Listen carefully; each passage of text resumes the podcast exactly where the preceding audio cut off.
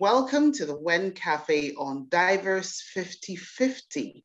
My name is Patience Bentu. I am a gender and race campaigner. And so this session is very, very important to me, talking about diverse 50-50, how to get more women into political positions. And the reason why it is important to me is because I am a woman. I am also a Black woman. So I, have got a, a, a sort of double interest in this. How do we get not just more women, but how do we get more ethnic minority women into these positions that uh, we're talking about? And for those of you who might not know, WEN Wales is simply the Women's Equality Network Wales. Straight away, I am delighted to welcome our three awesome panelists that we've got today. And uh, I would just run through their names before we start the session again. I've got Evelyn James.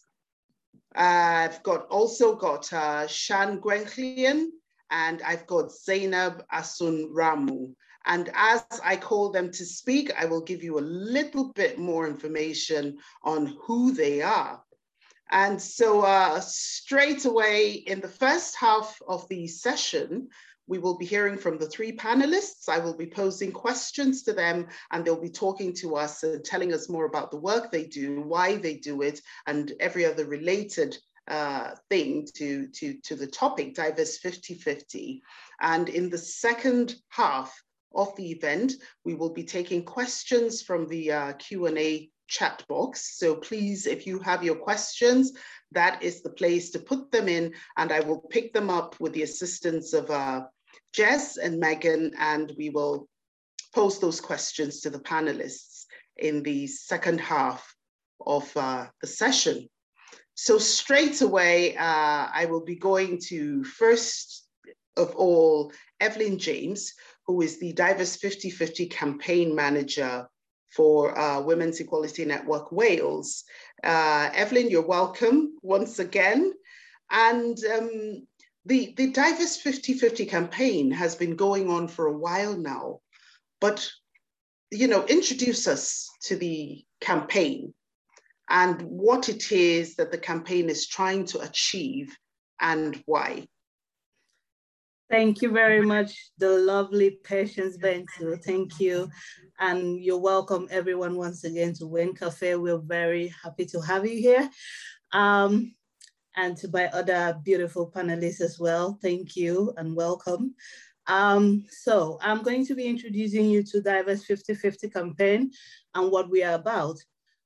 The focus is simple. We're looking for diverse and equal representation in the Senate and political structure of Wales, equal representation in the leadership structure of Wales for women, for Black, Asian, and minority ethnic, LGBT, uh, LGBTQ plus, sorry, um, disabled people, just underrepresented groups in the leadership structure of Wales. We want a Wales that will provide us with an enlarged Senate that recognizes all voices, the needs of everyone in the community of Wales. We are asking for legally binding diversity and gender quotas, and we're asking for an STV voting system in Wales. In essence, we know that the exclusion of one voice is the exclusion of all.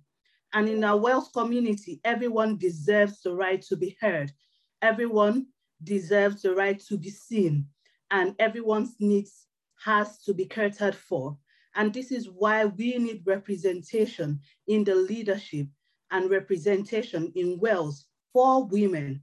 We are here today because of the divide in the society that we see. And if we look at where we're coming from, the environment was surrounded with different voices, languages, and different needs. So we cannot um, attempt to describe the need of another better than the people who have gone through what they've been through. Like if you're not disabled, how can you speak for them? Do you understand their pain? If you're not from Black, Asian, and minority ethnic groups, how can you speak for them? How do you understand their needs? This is why we need equal representation and true leadership in Wales community. and the time for us to act is now. This is what Diverse 50-50 campaign is about, and we're calling on everyone to join hands with us and push this agenda forward to give everyone in the community of Wales equal rights and equal opportunities to speak.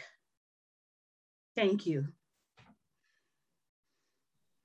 That is amazing. Thank you very much, uh, Evelyn, for uh, taking us through that journey and uh, making it very clear to us why it is important that uh, this campaign uh, not only uh, gets widespread, but picks up momentum as well to achieve the, uh, the expected outcomes that we want uh, for Wales. So thank you very much for that.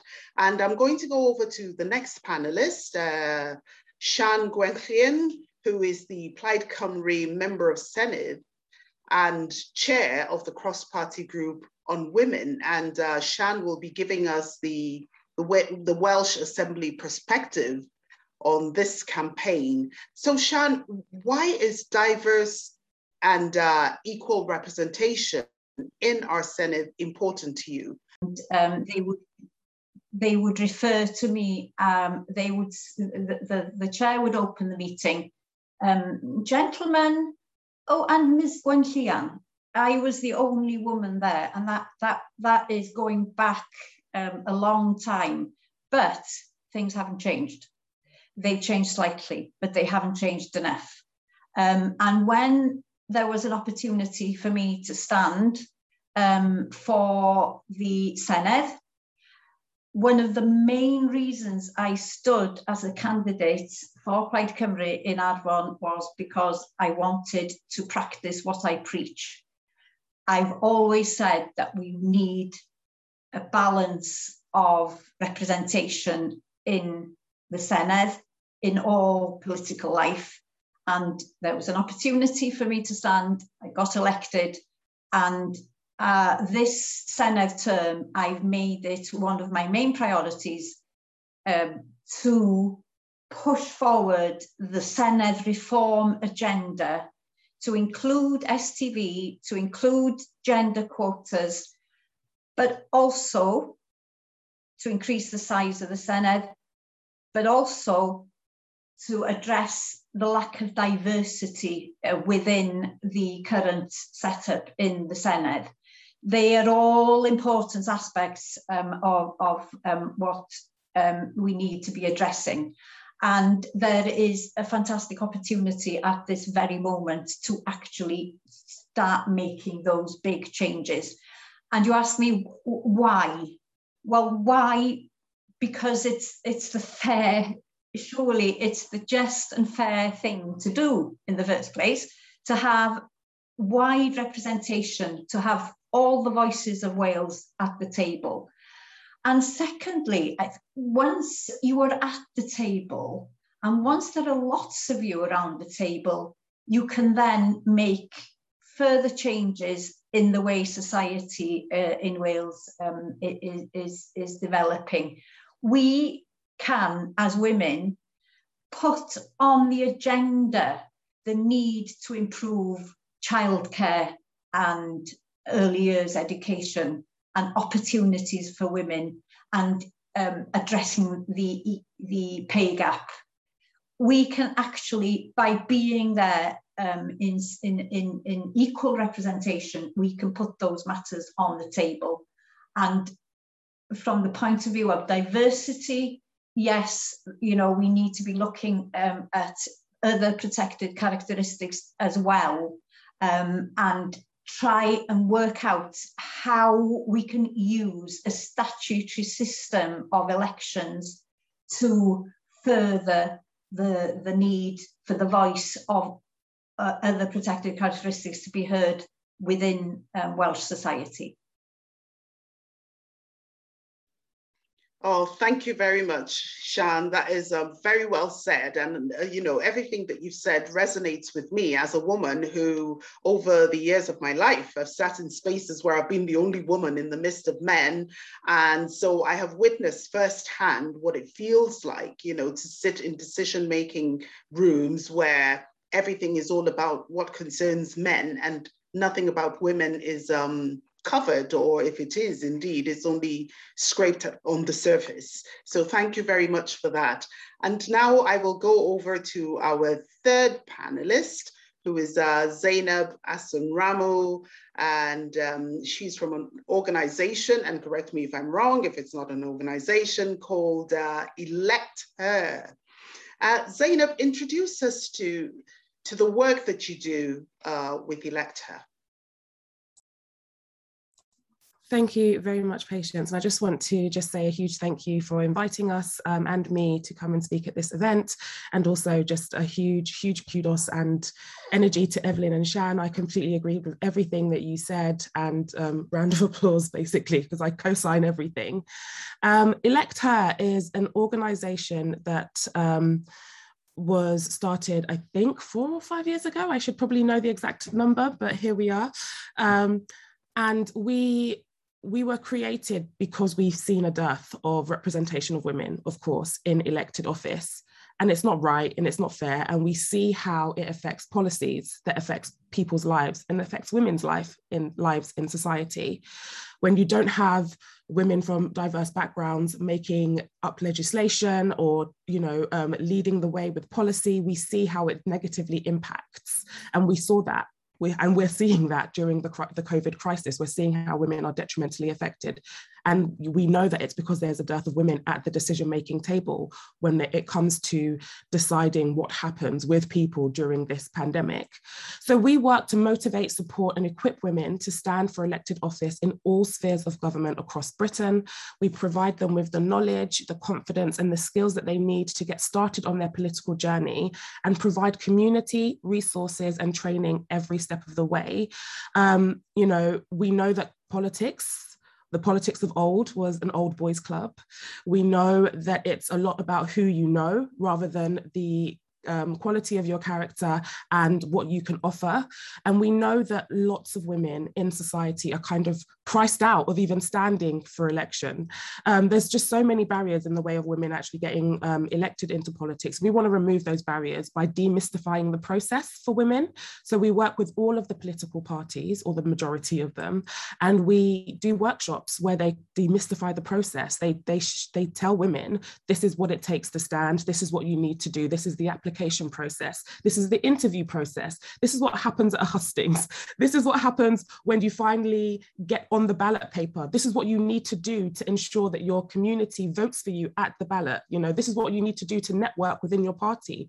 And if you're an independent candidate, even better. These are lots of different organizations working with independent candidates. So we really do our best to make sure that women are they know the process inside and out and they feel confident and ready to stand. And then we support women who are standing. So we've got a whole campaign of work and resources to support women who are standing in 2022 local elections. Um, and that is with campaign boot camp. So we give them um, advice from the experts about how to campaign. Um, we give them resources, just everything that they need in order to make the, the process easy for them. And we partner with lots of different organizations. I mentioned funding earlier.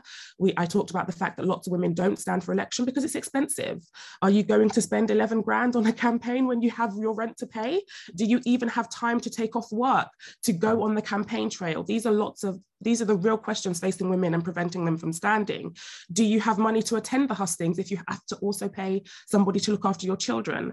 And if you are a dis disabled woman with mobility um, issues, then do you have enough money to get a cab to the hustings place or to even canvass across a wide constituency.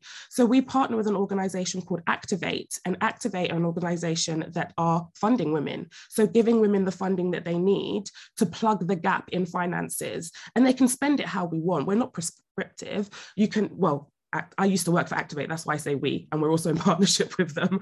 Um, um, but what Activate does is they say you don't have to spend this money on campaign materials. If you want to, you can, but also you can spend it on daycare. You can spend it on your rent. You, if you have to take time off of work, you can use it as a as a plug to for your salary, so that you still have an income, so that you can continue to campaign. And as we know, lots of women face online abuse. And that's another thing that off puts a lot of women from standing for political office or putting themselves forward for political office. So we partner with an organization called Glitch, who are working to tackle online abuse um, for everybody, but they have specific work for women in public office.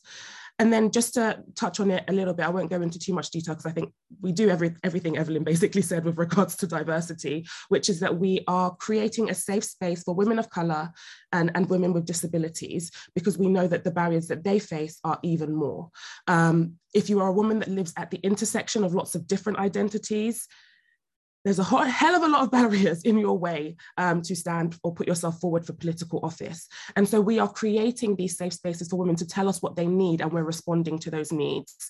Um, with women with disabilities, we um, have a bi-monthly space um, for deaf and disabled women in politics and it's an opportunity for, for everybody to share experiences, opportunities and progress in advocacy and lobbying asks. And it's really about making sure, you know, I know when Marsha de Cordova came into parliament in, in, in the um, in England, and she was talking about how Parliament wasn't accessible for her. And that is one of the issues that are facing lots of disabled women in politics at the moment.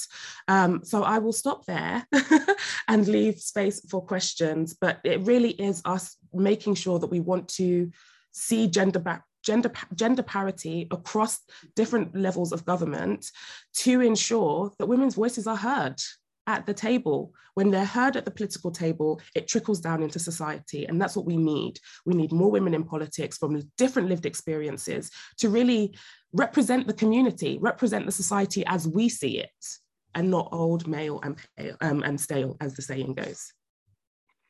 Absolutely agree with you, Zainab, and thank you so much for shedding, you know, so much more light on the challenges that women face, you know, and uh, this is what has called for this Diverse 50-50 campaign, and it's all about working together and uh, with one focus and one end you know expectation which is to get more women into those positions.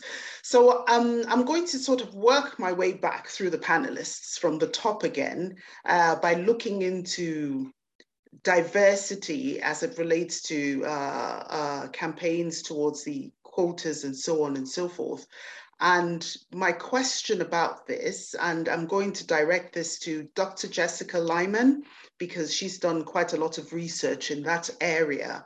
And the question is, do gender and diversity quotas work? Uh, in, in, in, in your research, from your experience, and do you have examples from other countries that we can draw from? Yeah, thank you, Patience. I think my other panelists have already um, illustrated really lucidly and forcefully from the such important work that they're doing and um, the different organizations and personal capacities why we really need these quotas and why they are so important. And um, on the point of whether quotas work, the short answer is yes, they do work. Um, we have loads of evidence with many international examples. Academic research has clearly identified them as the single most effective tool for fast tracking women's representation in um, elected government bodies. Quotas are backed internationally by various institutions, including CEDAW and the EU. And they are already used by um, over 100 countries worldwide, including 40 countries that also use um, sort of intersectional quotas that try to get women with other protected characteristics um, into political office offices. Um, if we look specifically to the EU 27 countries, there are quite a few um, countries that use quotas between um, 30 and 50%. Ireland, for example, our close neighbor here, they are using quotas for, for 30%, um, never soon increase to 40. Um, if we look to Belgium and France, that's um, an example of countries where quotas had the biggest impact since these were introduced in um, the mid 90s, women's representation has increased by about 30%.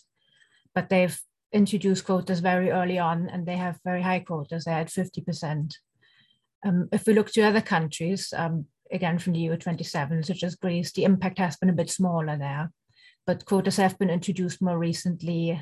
There are lower quotas, and there's also other um, circumstantial factors that affect that, such as the exact nature of the quotas that are in place, but also things like um, the general mobilization around them, and of course the many other important um, support mechanisms and means to address other obstacles that um, my other speakers have already addressed. Um, and it answers the earlier questions. So um, what we can say there really then is quotas are no silver bullet. We need to really combine them with all these other important factors, but they are the single most effective tool that we have. And also, um, if you listen carefully, you probably noticed that I've talked a lot about gender quotas. And that is because, and this is a problem that we recognize, um, all this research is on gender quotas. And we really need to move into gear on um, diversity, on looking into quotas for other protected characteristics, which countries are using them, how are they using them, what is best practice, practice, and also look specifically at Wales because um, we need to take into account the specific circumstances in Wales to see how we can have diversity quotas here and how they would work.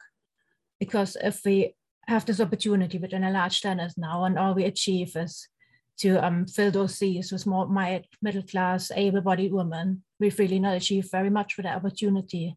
And that's why we think it's really important that diversity and gender quotas go hand in hand and that we move into gear and really do our, our research to have that in place at the same time. Uh, I absolutely agree with you, Jessica. And uh, I think everything you've said about quotas just kind of covers uh, what I did with my postgraduate uh, research into quota systems and how they would work for women uh, in Nigeria, particularly. Uh, and Nigeria is a country that's got a, a quota system, albeit it's, it's in a policy form. It's just a mere policy that can change at any time. And this draws to mind the importance of uh, legislating on quota systems, gender quota systems, because unless you do that, and that was my argument, unless you do that, those spaces will not be guaranteed. And we've drawn from all these countries that you've mentioned, it has worked, and many of these countries have either uh, legislated or uh, uh, constitutionalized gender quota systems, and uh, that is why it has worked for them. And so that takes me um, on the same you know, area to ask Sian, um, as chair of the cross-party group on women, you know, you, you are focusing on pushing for legally binding diversity and gender quotas, which we're talking about. How do you think these, this will help? And uh, why have political parties failed us on this? We need them because political parties have failed to do it themselves. That's quite obvious. Um, and in fact, I think representation in the Senedd um, at one point was actually 50 50, but it's fallen back um, at this election. So it's obviously not good enough just to leave it to the political parties to establish their own mechanisms. There are so many problems in trying to do that. Um, there are cultural problems, but there are also problems of um, incumbency. You know, you have situations where um, men have been um, as members of the Senedd for a long time, and it's very difficult to sort of make the argument move over, make room for, for a woman. Uh, we do do those. We do try and put those arguments over, obviously, and we need to continue to do that. But I think we need the statutory quotas. We need our Senedd to pass legislation so that political parties have to move along in this way and have mechanisms in place to ensure parity and equality. And I think in our last CPG meeting, um, Jessica and Evelyn um, presented a fantastic um, international evidence supporting the effectiveness of gender quotas, and you've heard Jessica outline some of that now. Um, it data does show that quotas are the single most effective tool for fast tracking women's representation they're not the only tool in the box. Um, and there are, there's lots of work that needs to be done to support um, bringing in that kind of mechanism. And, and what Zainab was outlining is, is crucial. Um, and I'm, I'm really excited to hear about all the different strands of work that you are actually doing. And I hope we can um, tempt you to do more in Wales, um, you know, so that we actually get the benefits of your work um, here. So basically, it's it, we need the quotas because we've seen from other countries that they do make a difference. And um, we need to move very, very quickly. We need to open the discussion out to discussion around diversity. Um, I agree completely. Um, we need now to be looking as well as how to uh, improve current representation of, of, of BAME people, people openly identifying, um, not openly, not necessarily openly, but people um, who are LGBTQ plus, you know, uh, women with disabilities, etc. Um, we need to open that conversation out as well um, so that it's not just around the gender quotas, as Jessica says, and we need to have that. We need to have that information urgently. Um, we've only got a limited window to do this. Um, we have to move really very, very quickly so that we do have a better electoral system in place for the next Senedd election in 2026. Um, it's fantastic that Wales now has the um, possibility, has the powers over the way we run our elections for our Senedd. And, you know, that opens up so many possibilities and we should be a beacon um, to the rest of the world in the way we use our powers over running elections um, and how we choose our candidates, how we choose our representatives, and uh, we but we in the work needs to happen urgently now. So i would urge everybody to keep the pressure on. Now is the time to be making the case. Um, you know don't leave it even a few months. Now is the time to be um, making the case making it uh, in a vociferous way backed with evidence which is what the um, the uh, cpg on women has been doing so far Oh, thank you very much, uh, Sian. Very important that you've made that, you know, call to duty. Now is the time, you know, we need to keep the pressure on. And, um, you know, that's taken me again to thinking about the multiple strands of work that uh, Zainab is doing, you know, your organization is uh, uh, doing, uh, especially looking at the various, you know, the intersections of uh, women um, which only aggravates the challenges that uh, they go through in seeking political office. So Zainab, what impact, you know, uh, have you made so far? And uh, what are your future aims? Thank you very much. Well, we've had great impact so far. So I'll talk about one of our particular um, programs that we run. It's called the Peer um, Support Program. And it's an opportunity, it's a program that's held over seven weeks. And it's an opportunity for women from across the political spectrum, no matter where they are in their political journey, to meet with other women, to, to grow, create, develop, their soft skills, I, as we like to call them. We talk about our workshops where we're kind of telling you how to stand for election or how to put yourself forward as learning the hard skills and understanding the mechanics of getting involved in the political structure and, and putting yourself forward for election and what that means. But the peer circles is all about self-development. It's all about how to build your team, which is very important in politics, how to manage your online and offline profile, again, very important, how to manage your time, how to um, how to speak publicly. These are the really the skills that nobody tells you that you might that you need um, or nobody helps you or assists you in developing for you to really throw yourself into the um, into the pro into the into the political system or or start your political journey. And it's run um, by myself and a life coach so they really get that opportunity to develop. Um, and so in the last four years we've held eight of those peer circles with which has seen just under 500 women from different backgrounds locations and political parties complete the program. A lot some of the women and i don't have the figures unfortunately because we're so small we're really trying to grapple with the figures. Um, but from the last elections that we had in May, we had seen I think there are about 10 or 20 women who were actually elected into local um, into local government, which was brilliant. So we do have women who have come through our program and actually make it into elected office. And many of them come back and tell us that, you know, we couldn't have done it, you know, without your support and without the peer support of the people who were in the, we, we were in the workshops with. Um, and a few MPs actually have told us um, in Parliament, um, UK Parliament, have told us that they've actually attended our workshops in the past as well. So it is for everybody at the um, wherever they are in their political journey. Our ethos is just to get as many women into politics as possible and into elected office as possible. You know, I guess we are with most of the women's organizations in this space saying we want to reach 50 50, but actually, I want to go beyond that. Why can't we have more women in elected office?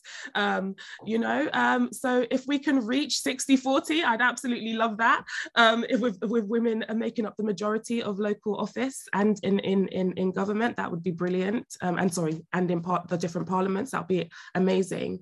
Since our inception, we have seen thousands of women come through the program and attend our workshops. And it's such an honor to be a part of this brilliant community of women who want to change their communities. This is women, these are women who are actively doing things in their communities, seeing the elected officials they have and saying, do you know what, I, I can do better. And actually, who says I can't be you. and actually, it's about giving them the confidence to actually start taking those steps by demystifying. Um, and you know, we'd encourage everybody to definitely check out our website, electher.org.uk. Um, we have loads of workshops, and we'll be offering so much support for women who are putting themselves forward for 2022. Um, so we do have a, a, a sign up sheet on our website where you can put your details in, and that automatically pulls you into the I am standing in 2022 list list and we will be sending all resources. You automatically get booked into workshops. You automatically get booked into the campaign boot camp that we're running um, with, oh God, I've forgotten their name, but they are an organization um, that um, from America actually that are, are very au fait with campaigning and winning elections. Um, I think that they actually um, were running and do a lot of work with Stacey Abrams this is not my book. This is Stacey Abrams, who I'm very, I'm a big fan of in terms of how she uses collective power to change communities and again see a change in, in politics. Um, so that's our vision. Our vision is to make sure that more women are elected into um, Parliament and local government. And um, we would absolutely love to do more work with you and with WEN Wales because we do want to increase our work in Wales. We um, held a couple of workshops this year about how to get involved in the in, in, in the elections, and we did a lot of work with with, uh, with regards to the Welsh Senedd as well and getting um, women to, to back their candidates. Um, and we held um, three different workshops. We had one in England, one in um, Scotland and one in Wales, um, but we'd want to do more and we'd absolutely love to work more with you all to realise our vision. So thank you. Uh, it's fantastic that you've said, you know, um, you're very willing to work with uh, WEN Wales and uh, with Sian as well, you know, because um, that just took us to my next question, which was to say, how can uh, the WEN Cafe and uh, members of Women's Equality Network, you know, work together with your organization to push this campaign forward? Uh, if there's anything else you want to add to that, please feel free to do that right now on how you feel we can work together. Um, otherwise, yeah, I'll, I'll leave it to you now for a second before I come back. Thank you. Um, in any way you'd like to. The, th the great thing about Electher is that we love partnership working. We are not about inventing the wheel. Our work does not belong to us. It is our work because we have a collective vision of seeing more women in elected office. Um, and so it was great to hear you talk about um, some of the stuff that you are doing, um, Sian, because one of the things, one of the partners that we work with, CAG, which is the Centenary Action Group, um, they have a campaign called Enact 106. And it's basically campaigning to enact Section 106 of the Equality Act, which would change the look of women's political representation as it would require all parties to publish diversity data on candidates standing for elections in the House of Commons, in Scottish Parliament, and in the Welsh Assembly. Um, and so, you know, when, when parties are forced to show that data and you know i'm not i'm not opposed to shaming people into action sometimes and i think that political parties have the power they can change things and they are changing things very slowly but it's slowly you know i saw a figure that said um, I saw a stat that said, you know, we will reach gender parity in local government in 2076 or something like that, 2077. That's far too long to wait mm. for, for women to be elected into, into office. Um, and so, you know, I think it's so important getting um, political parties to publish that data just to show actually we're not doing enough because they're not. They're trying, but they're not doing enough. Um, and that is, you know, women with disabilities, um, um, disabled women, it is um, women of color, women from different, with different lived experiences, women from low to no income backgrounds as well. Um, it's, it's also a class issue that we have in, in, in, in politics. Um, and also women, um, well, LGBTI um, people. Um, and so it's really important and we're happy to work in any in any and every way um, we can. Um, other things that we're really passionate about is ensuring um, parental leave and childcare costs for politicians, um, maintaining virtual measures, using hybrid systems to enable politicians to participate remotely opens up the possibility for those with disabilities or caring responsibilities to participate in debates and votes. It was disappointing to see that we returned to in-person meetings so quickly when we know that the hybrid model has been working and actually that's an inclusive way of working across politics and so i would love to see that because i think that that's beneficial for women and um, people with different um, um, with disabilities as well. Um, and yeah, and we've heard with, with specific regards to local councillors, we've heard that lots of women don't feel like it's achievable to be a councillor and manage full-time work and provide for their families and provide for themselves. And so, you know, if councillors were paid a living wage and encouraged to fulfill their role with specific number of hours, I think it'll be lots uh, more attainable for lots of women who are interested in doing the role of the councillor, but just don't have the time, space or money for it um, and feel like they're not having to juggle a thousand things. Um, so obviously there's not political appetite for that. so little campaigning takes place around it, but we'd absolutely love to, to work on, on those kind of issues and perhaps campaign with you to make that a reality. Oh, absolutely. Thank you. And there's um there's also recently been a lot of campaigns around job sharing as well, encouraging job sharing to enable more women, you know, with childcare and other responses uh, responsibilities, be able to um, you know take up positions and do them, you know, carry their duties out effectively, whilst taking care of their families as well. And I see that there's you know there's a lot coming through the chat box in, in agreement with what you said. Katrina totally agrees with you, Zainab, and she goes, here, here, which is really good. And um, Alice says as well that it's an age issue, so there is that as well. You know, why should you be discriminated as a woman, discriminated, be discriminated upon, you know, because of your age? Uh, uh, in in some spaces we've heard oh we're looking for young women. Oh right okay. What about the other women then? Absolute discrimination. Um, i'm trying to pick up on some of the uh, things that have come. Uh, saz has said uh, Hang on, just trying to get that name correctly. I believe that's what I see on my screen, but uh, highly recommends the practical actions of Elect Her to encourage and enable women from all backgrounds to become more involved at all democratic levels. And she says she agrees that this is very important for the uh, 2022 local elections in Wales, and I totally agree with that. Um, she's also pointed us out to check out the Welsh Government's access to elected office funding, which could be very, very helpful. You know, so uh, there's quite there's quite a lot coming out again on uh, quotas uh, where she says uh, it's good to hear recognition of the need to act and improve on all fronts. Uh, there are multiple strands to this. Quotas alone will not achieve parity, you know, an inclusive uh, climate and financial and practical considerations. So there are lots of things, you know, to, to look around, a lot of strands involved in this that we need to look at. But uh, just to quickly round up this session so that we can take the questions of our uh, attendees, I would like to go back to Evelyn and uh, ask how can attendees of WEN Cafe, not just today, but in the future ones, get involved in the Diverse 50-50 campaign and show their support. Thank you very much, Patience. Um, I think Zainab have said it Cheyenne have said it, Jessica have said it, you have said it, um, the people that have commented in the chat, they have said it all. The onus lies on us, to be honest. Um, it's one thing to recognize a problem, it's another thing to take the steps to correct the problem or to pro provide a solution for the problem. So this problem will not solve itself, unfortunately, no matter how long we speak about it and no matter how much we complain about it. Believe me, the society recognizes it. It's been there from time immemorial. Um, this division and gender disparity has been there, but it is on us to impact the change that we need.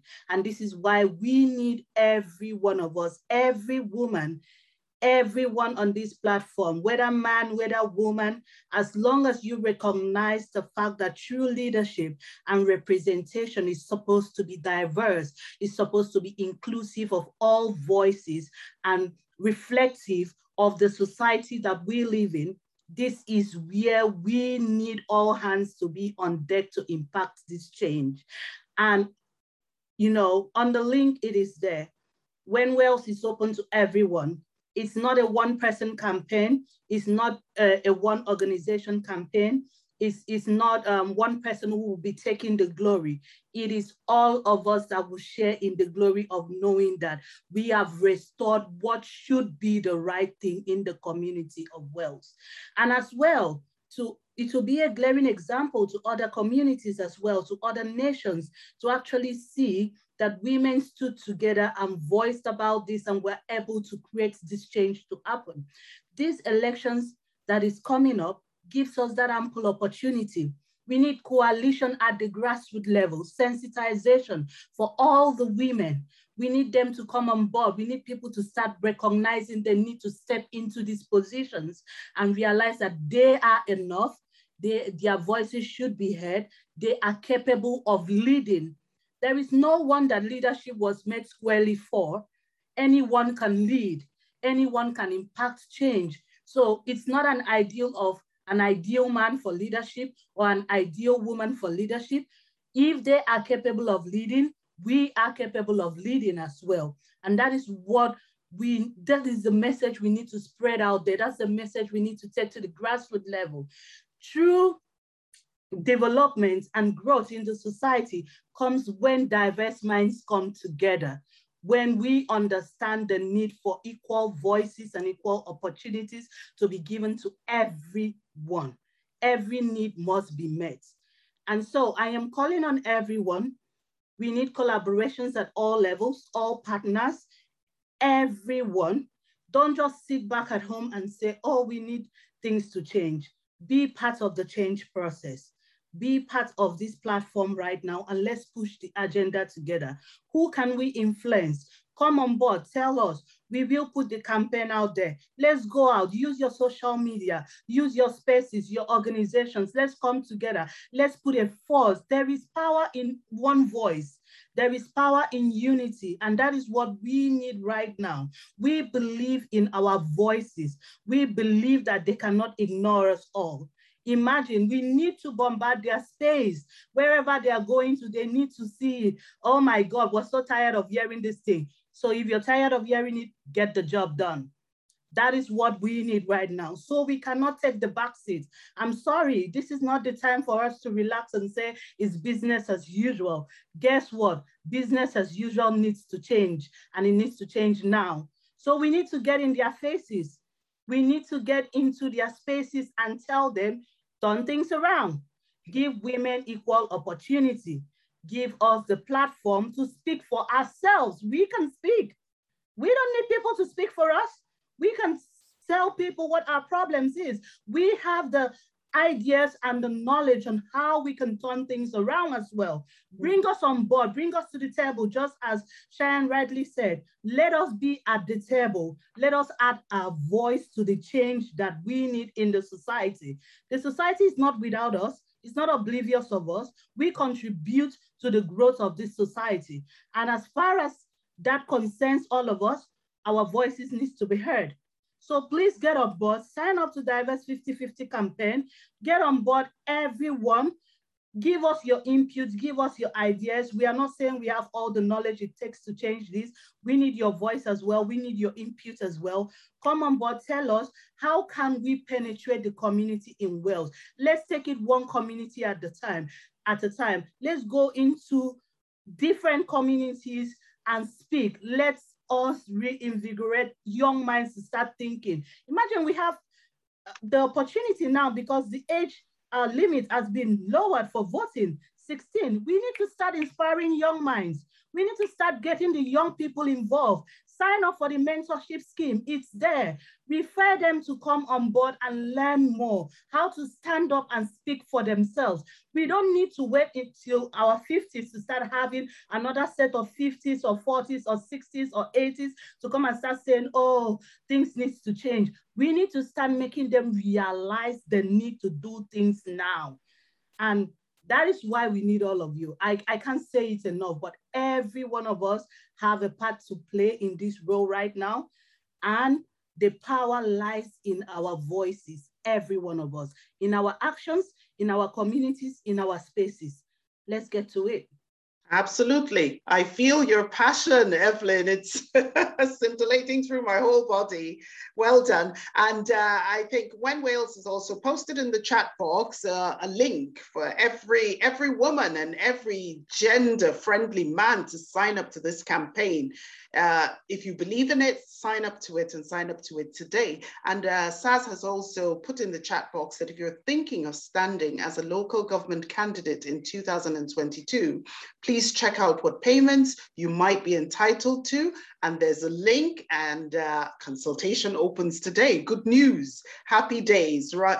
right? And um, just very quickly, because I'm very conscious that we're coming to the end of the the session and we've still got questions in the Q&A uh, to take from the attendees today. Um, I, I'm also thinking about you know, the new form of abuse against women, which uh, is the online abuse that women are getting and which is uh, really stopping them from presenting themselves for political positions. And so, I, um, Sian, coming back to you and very quickly, uh, as a politician in the public eye, what do you think needs to happen to ensure that issues such as online abuse do not first of all, discourage diverse women from standing, and second of all, do not cause them to step back when they reach positions of leadership? What needs to happen? Well, this is certainly one of the potential barriers, um, you know, that does that does dis distract um, women from standing for office, and it it it it, it is a big problem. And the long term answer, of course, is to change the whole nature of society, the whole way that women are perceived um, in society. Um, and um, that can start to happen through the education system. Um, you know, um, Wales now will have um, healthy relationships and the need to respect um, differences. That that will be part of the new curriculum that will be um, uh, rolled out in Wales. That's the long term answer, and you know we, we should discount the long term um, structural changes that need to happen to move away from the patriarchal society that we're part of. In the short term, I think it's it's about um, trying to um, uh, call it out, you know, every time it happens, that it's called out and that we support each other when we see um, misogynistic behaviour online, you know, that we all pile in to, con to condemn it. Um, and I also think, you know, the space that um, an organisation like Zainab can provide um, and to discuss techniques that can be used um, is really very, very important. I think the main thing is to do it together, to feel that we are part of, of the force um, for change um, and that we support each other all the time in that kind of way. But it, you know, it is something that, that's that's a definite barrier. There are other barriers, lots of other barriers as well, but then none of them are unsurmountable. given the right will.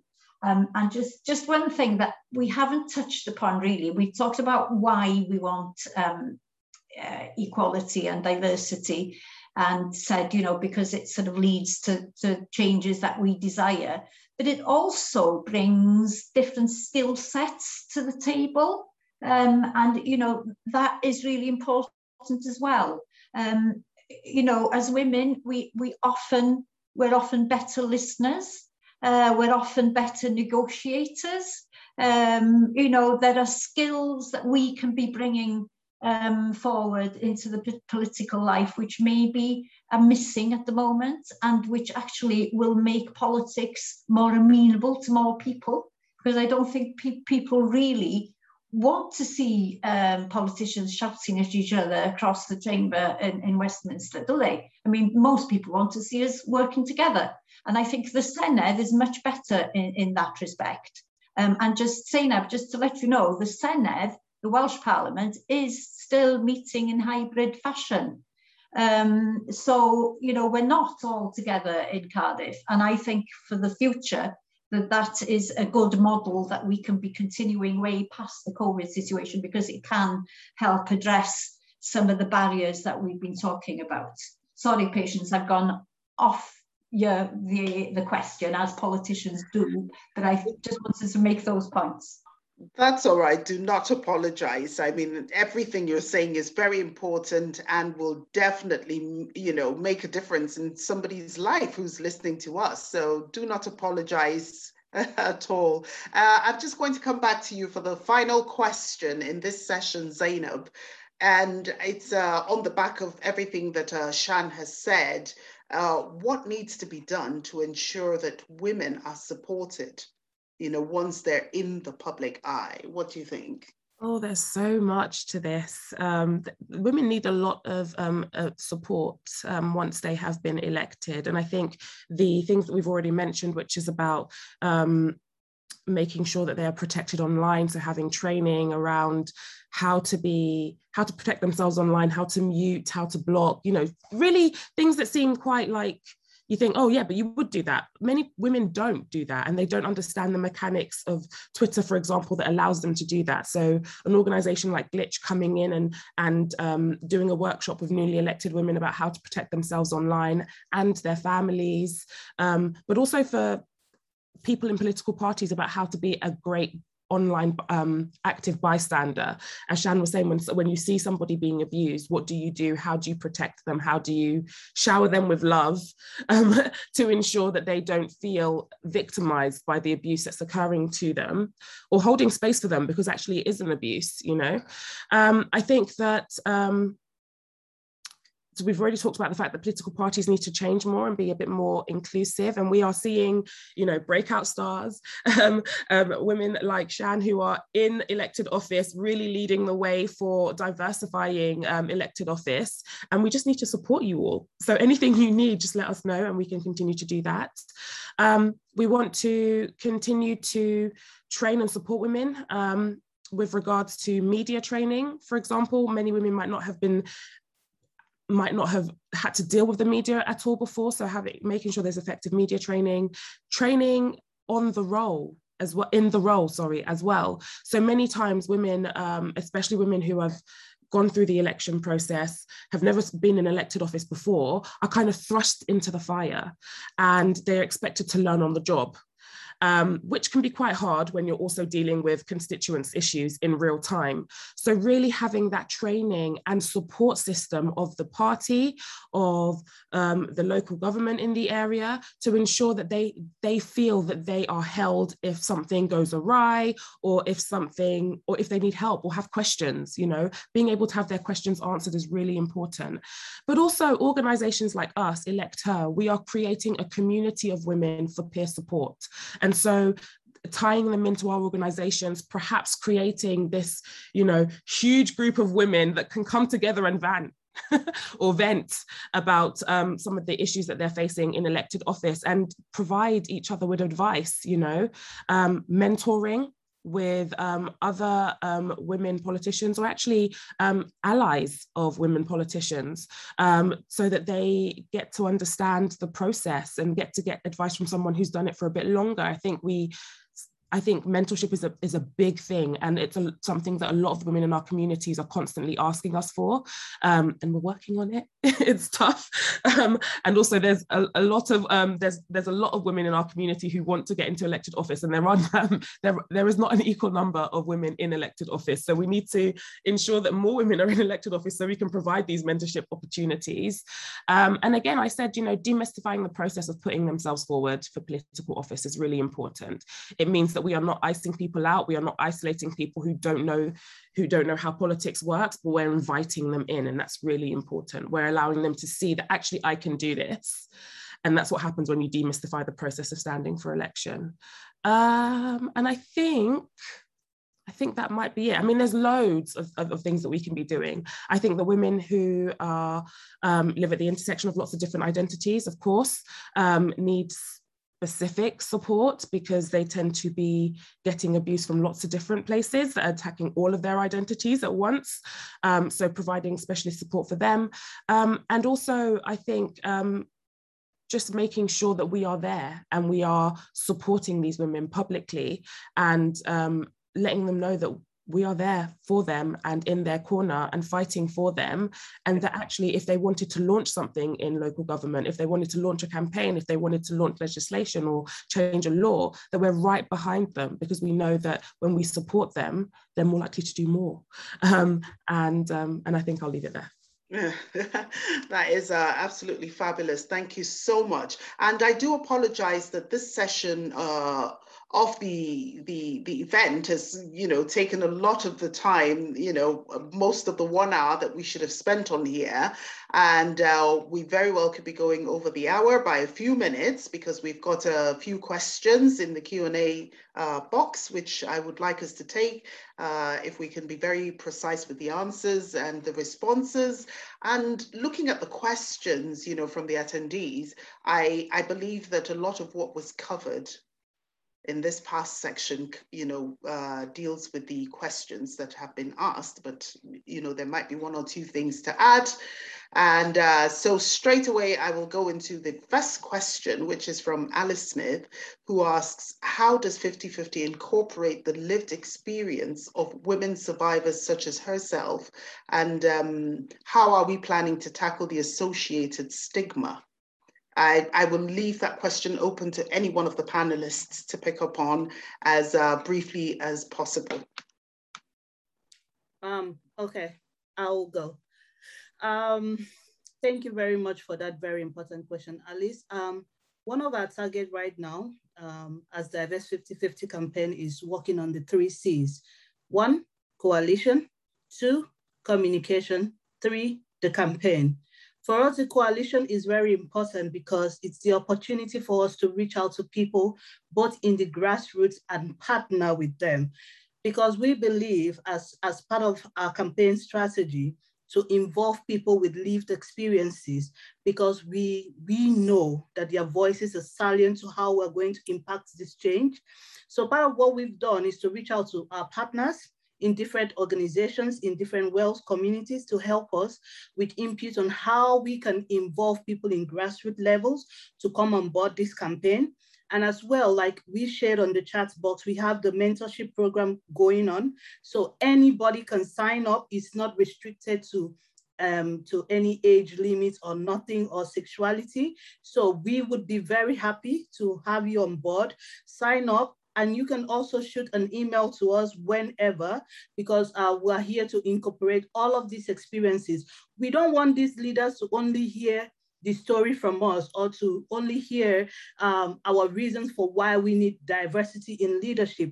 We want them to hear it also from people at these different grassroots communities. And that's why we say all voices are very important right now, because it's not just about WEN Wales, it's not just about electoral reform or any organization. It's about all of us impacting this change in the community of wealth, and that includes your lived experiences. I hope Absolutely. Thank you very much, Evelyn, for that.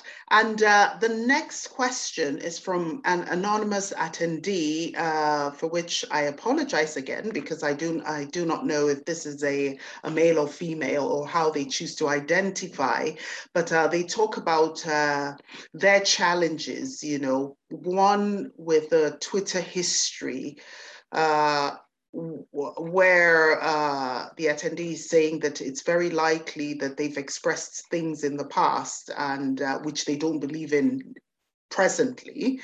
And uh, also because they believe in growth, learning from mistakes, and so on, and um, not having uh, a deep dive or having done a deep dive into how to delete things, you know, in the past.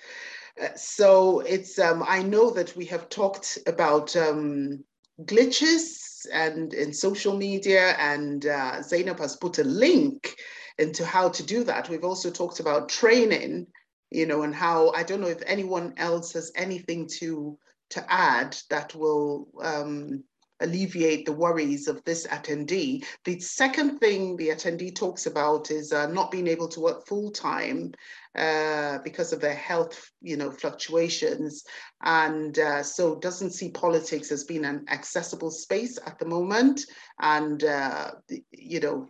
Uh, they would like to think that they are wrong in this assumption. So, what advice would panelists have on uh, either or both of these matters? Does anybody want to come in? Yes, Zainab. Um, I will take, I will, well, I will try and take the first one and the second one. The second one, um, I am, um, I'm saddened to read that, um, but also I'm, I know it's a reality for many disabled women that actually just, uh, politics is not it doesn't it's not accessible i'm not even going to say it, it doesn't look accessible it isn't um, and i think there is a lack of political will to make sure that it is accessible um, we talked about the Enable Fund, and I'm so glad that Wales kept it. But in England, they got rid of it. And they are going to be bringing it back a week before the election or something next year in 2022 for disabled politicians. And it's just like, that's not helpful. um, and so we have created our Disa- Disabled Women's Roundtable so that we can really discuss these issues and also so it's, it's disabled women politicians, disabled women activists, and um, disabled women's organizations who are coming together to find solutions on how to make um, politics more accessible to disabled women. Um, so I would like to invite you to attend our, our meetings. They are bi-monthly. I'll just I typed in something in the chat, so I'll just enter it in now with my email address. If you'd like to join that, if anybody in the chat would like to join the, the, the bi-monthly um, roundtables, please just email me. It is open to all women who are interested in politics and wanting to see a change um, so that more so that we can see more disabled women in elected office. Um, and the first question around Twitter history, I feel like a lot of people have been there. I think from my personal perspective, honesty is always the best policy, policy with politics. And I think it depends on your political party. When you are putting yourself forward for election and selection and election, as we call it, you will probably have to fill in a form that asks you to disclose anything that could ever come up should you be selected to run in an election that is your opportunity to be honest about anything that might crop up because your political party or the independent network that you've chosen to, chosen to associate with will have a process of being able to deal with any crisis like that that pops up. If you give them time to work on a response, then it'll be better than it coming up in the middle of an election campaign and blowing up in all of your faces. um, so honestly, it was always the best policy. And I believe, just on my uh, uh on a personal level that if something does come up, you're allowed to have grown as a person. Something that you have written 10 years ago that is no longer your belief, you're allowed to grow as a person, as long as you can show that you have done that growing, as long as you can show that you have developed from that particular point of view, but also most importantly, apologizing that you held those views. So I think apologizing earnestly, but also being honest with your political party or your independent network, whichever you uh, associate with, about what might come up so that you can plan for that moment. Um, and not in a superficial way, but in a way that's deeply meaningful. Reaching out to communities that will be harmed by whatever it is that you've said is also good, learning and showing your learning and your growth is really important. So those are that's my two pence. So the Twitter thing is more my personal opinion rather than an ele- Elect Her point of view. I don't know what Elect Her's point of view on that would be, um, but the disability one is an elector roundtables that we'd love for you to to join. Thank you very much, Zainab. And uh, because we've run out of time, I'm just going to go straight into the third and final question that I've picked up from the Q&A box. And it just asks, uh, oh, it's from Saz Wiley, I believe that's the pronunciation of her surname, if not, excuse me, uh, and apologies. Any suggestions on how to promote allies and positive stories and behaviours? And goes on to say there is good progress and commitment. The Welsh Government Cabinet has more women than men, and several local authorities have committed to 50 50 cabinets next year. So, suggestions on how to promote allies and positive stories. Would you like to take this question, Sian? Um, yes, I think this is really important um, that we do promote the positive stories and that we do promote role models um, of, of all shapes and sizes, to put it that way, to, to reflect the diversity that we are um, trying to achieve. Because yes, there are there are examples of good practice, um, and absolutely that is the, the best way to uh, to showcase um, what is possible. Is that will show real life um, uh, examples of, of, of diversity and equal representation in, in action. And then to say, look, if it can be done here, it can be done everywhere. Um, I think that's a very powerful way of, of moving forward. And maybe, you know, when Wales certainly have got a role to be playing in that and um, as as politicians also can be ambassadors and and hopefully hopefully I'm a role model for women in my constituency. And that is why I'm doing this. One reason anyway that is you know so I think that is a really important um, question and um, we should really be looking for all kinds of ways to promote Oh, definitely. I agree with that. And um, just to assure you, you're not just a role model to women in your constituency, you're a role model to every woman in Wales. And so uh, I'd like to say a massive thank you to all the attendees. Thank you for joining us for the WEN Cafe podcast and this really important discussion.